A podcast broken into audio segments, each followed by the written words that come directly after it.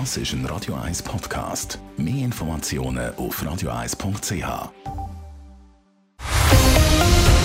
Radio 1 Thema. Wir haben in den Nachrichten gehört von Alois Kral, die meisten Gletscher weltweit sind in 100 Jahren verschwunden. Auch in der Schweiz muss man sich vom Bild von den mächtigen Gletscherzungen, die noch immer ein Tourismusmagnet sind, verabschieden. Der Gletscherschwund lässt sich nämlich nicht aufhalten. Selbst wenn die weltweiten Temperaturen ansteigen auf 1,5 Grad, wenn man das könnte begrenzen und danach sieht es wirklich nicht aus. Der Alois Kral hat den Bericht. Tatsächlich sieht es dann aus, dass die Welt auf einen Temperaturanstieg von gegen die 3 Grad zusteuert. Und das bedeutet noch ein schnelleres Todesurteil für Gletscher, als man das bisher befürchtet hat.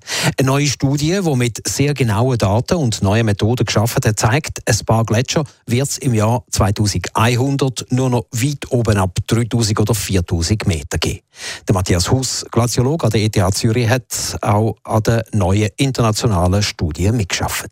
Sie bestätigt, dass Gletscher sehr stark leiden unter dem Klimawandel, dass sie sehr viel schneller noch werden zurückgehen. Die neue Studie hat aber ähm, eine sehr detaillierte Datengrundlage und auch neue Modelle zusammengebracht.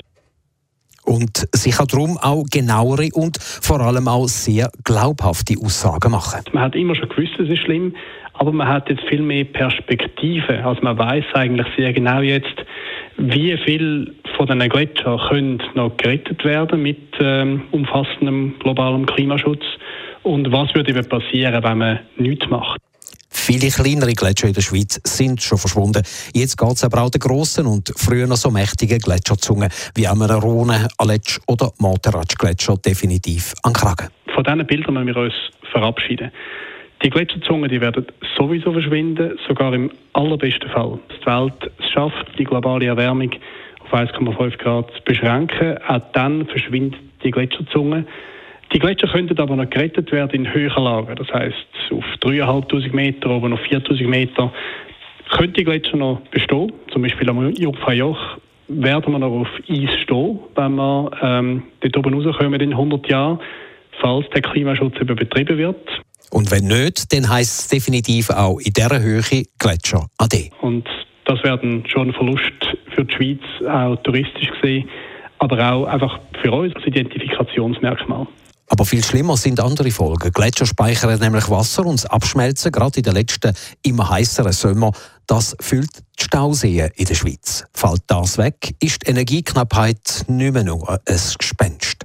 Schlimm wäre auch der markante Anstieg vom Meeresspiegel, vor allem wenn das Eis an den Polkappen abschmilzt. Um den Gletscherschwund abbremsen, gibt es nur eins, sagt der Glaziologe Matthias Huss. Das ist die Emissionen von CO2 deutlich zu verringern.